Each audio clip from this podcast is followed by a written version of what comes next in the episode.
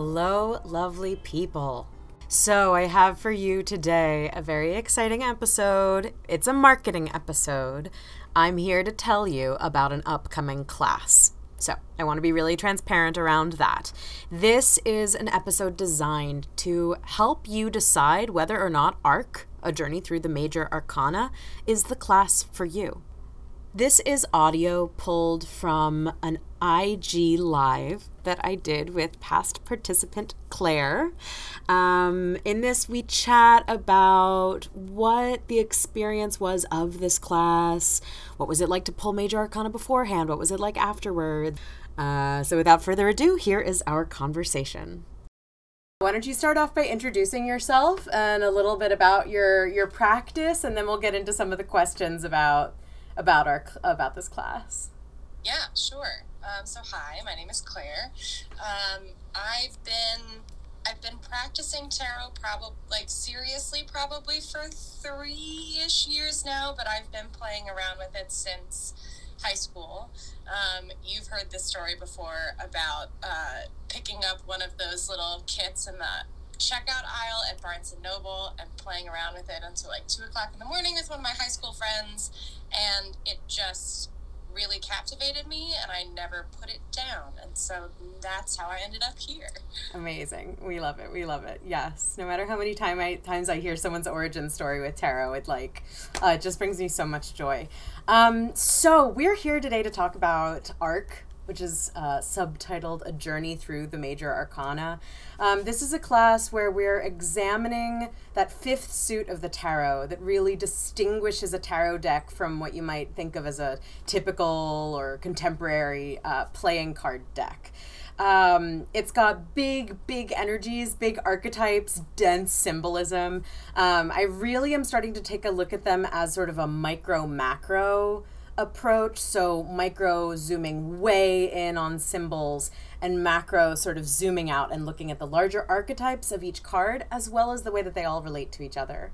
This curriculum is growing and changing, so Claire did not take exactly this class as as it will be taught this autumn, um, but the themes are there. The same the same idea is just getting honed each time I teach it. So let's jump in. We've got a couple of questions here. I want to know first. Um, what did it feel like for you before taking this class or historically? What did it feel like when a major arcana would pop up? When you were drawing a spread for yourself or maybe a one card a day kind of a situation and one of those like big the moon death like what did it feel like when those cards would pop up um definitely intimidating um and like i there's something about some of the cards being a little bit easier to understand than others. Mm-hmm. So like when something like the lovers would pop up, it would be like, whoa, big card, big deal. But I I think I have a better grasp on this than like the seven of wands, like which early on in in my tarot journey i i didn't really have a i had the only understanding i had was like the little one sentence in the totally in the, so intimidating because it's like wow this is like a big card big thing big deal. Um, but a little bit more grasp I could I could grasp the concepts a little bit more because they were as most I would say most of them are things that you're familiar with mm-hmm. or uh, the Hierophant was still always a card that and it's still me to this day. Totally. So. totally. I love that. I mean when I first started reading tarot I was only working with the majors I mean I think that they're a little like to a degree they're they seem they may seem easier because they seem self-explanatory they have a title and like really strong pictures. So yeah, I totally get that. So what what made you want to take ARC? I mean, I know you were for folks who don't know, you were already kind of on the trajectory of taking a bunch of my classes and it I mm. see how it might have felt like just sort of the natural next step, but was there anything else that was informing that that decision?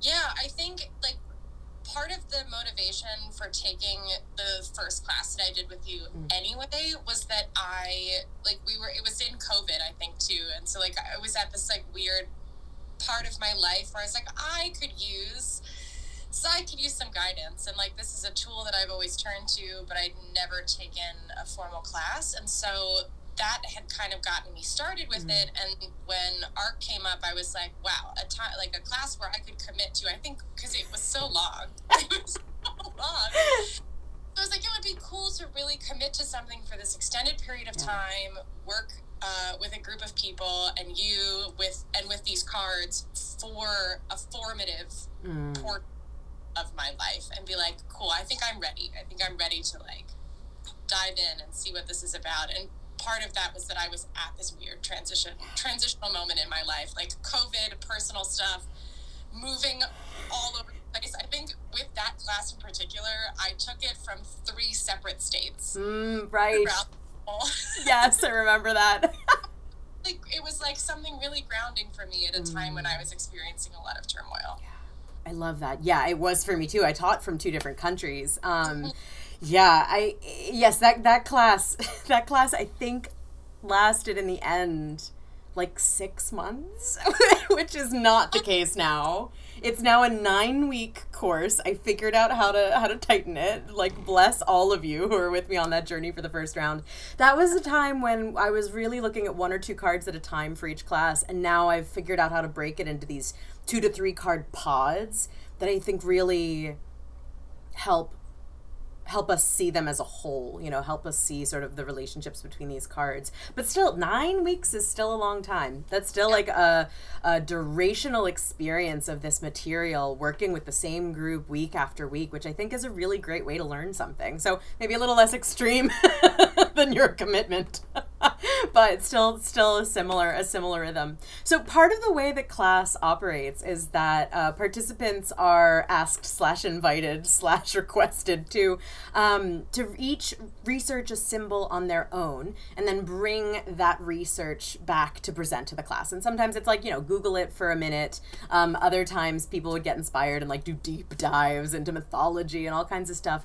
But it's really a way that we can sort of crowdsource our learning of the density of these cards because there's so much going on. Um, so one of my next question is what your favorite symbol was to research, and um, I have a little list here of some of the. I went digging through our old emails to figure out what your assignments were. But why don't you kick us off with uh, any that stand out in your memory?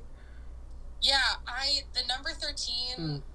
stood out to me, and I think it's because like I've always been a fan of spooky stuff, and so like Friday the Thirteenth, even since I was a kid, was like a cool, fun um, holiday, you could call it. Yes. So I do. being and I and I think for the number thirteen, it stood out to me a lot. The same that was the same way for all of the other things that I researched. Was like there's so much more than your initial Mm. of the thing and for that one in particular i had had such clear associations with it from my own life but being able to see all of the other stuff that was encompassed in this one symbol um, was really cool because it's a it was a lot of things that i had never ever thought about like i think one of the things i pulled up was that it's related to the menstrual cycle and i was like whoa like never things things that I never that never would have initially occurred to me um, that came up from that little deep dive. I love that. Yeah, yeah. And that, of course, was uh, in association with the death card, which is numbered 13. And that's such a, yeah, it has such a sort of looming presence in our, in our culture. Um, cool. Yeah. And other, just to give folks an example, some of the other uh, symbols that you were assigned and other folks were assigned were things like waterfalls. Like it could be as general as sort of like mountains, cliff sides, but also stuff that was really specific to the card, like the number 13. Um, we had some folks do really intense deep dives into like specific angels.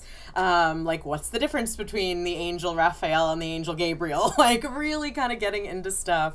Um, in a really exciting way. And I guess I should disclaim that like we don't approach this in a religious way in any capacity. We're researching those angels as sort of um, one of many mythologies that are present uh, in the spirituality of this deck. Cool, cool. All right, I love that. As you know, the death card is my my secretly favorite card. So I, I love to hear that that was uh that the number thirteen stands out for you. Um, cool. So our next question is what what stands out as a pivotal shift that took place in your relationship with these cards, um, and maybe also like tarot in general through this class. Yeah, I think that part of the symbol research opened my eyes a bit to the really complex meaning of all of the cards.